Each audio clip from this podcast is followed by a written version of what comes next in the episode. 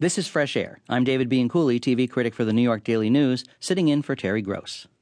The comedy Knocked Up, from the creator of The forty-Year-Old Virgin, is now out in expanded form on D V D. It's written and directed by Judd Apatow and stars actor and writer Seth Rogen. Today on Fresh Air, we listen back to my interview with them both from last May. Apatow started out doing stand-up comedy as a teenager and also hosted a high school radio show in which he interviewed comedians he admired. For a while, he wound up working in television, very good television. He wrote and directed for The Larry Sanders Show, co-created The Ben Stiller Show, then went on to two other outstanding cult comedies, Freaks and Geeks, and his own creation, Undeclared. He produced the movies The Cable Guy with Jim Carrey and Anchorman, The Legend of Ron Burgundy with Will Ferrell, then took his first stab at writing and directing a movie himself. It was The forty-Year-Old Virgin, which made Steve Carell a star and Apatow a hot property. He's gotten even hotter recently by producing the movie comedy Superbad, which was co-written by Evan Goldberg and Seth Rogen.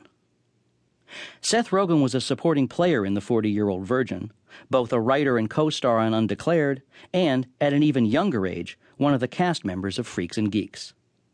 Apatow befriended and championed Rogen early. Like Apatow, Rogen also dared to venture into stand-up comedy as a young teen. Rogen is front and center in Apatow's Knocked Up. He plays Ben, a young slacker who has a drunken one-night stand with a beautiful woman named Allison. She's played by Katherine Heigl, who just won an Emmy for Grey's Anatomy. Both are shocked when it turns out that Allison becomes pregnant. Here they are on their second date, having dinner at a restaurant, with Ben trying clumsily to make a good second impression. I thought maybe we just talk and get to know each other better. Cool. Okay, uh, I'll start. Um, I'm Canadian. Oh, that's cool. From Vancouver. I live here illegally, actually. Don't tell anyone. But um, it works out in my advantage, I think, ultimately, because I don't have to pay any taxes.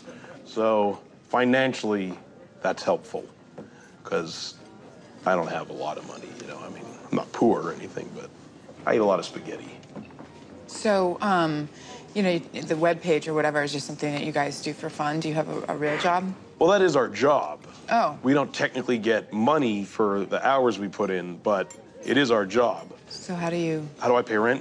When I was in high school, I got ran over by a postal truck. Oh, my God. Kinda, it, it was my foot more than anything. Uh, but uh, I got like fourteen grand from the British Columbia government. Right. And uh, that really lasted me. I mean, until now. I mean, it's been almost ten years. I have like nine hundred bucks left. So that should last me for like... I mean, I'm not a mathematician, but like another two years. Newsweek critic David Anson.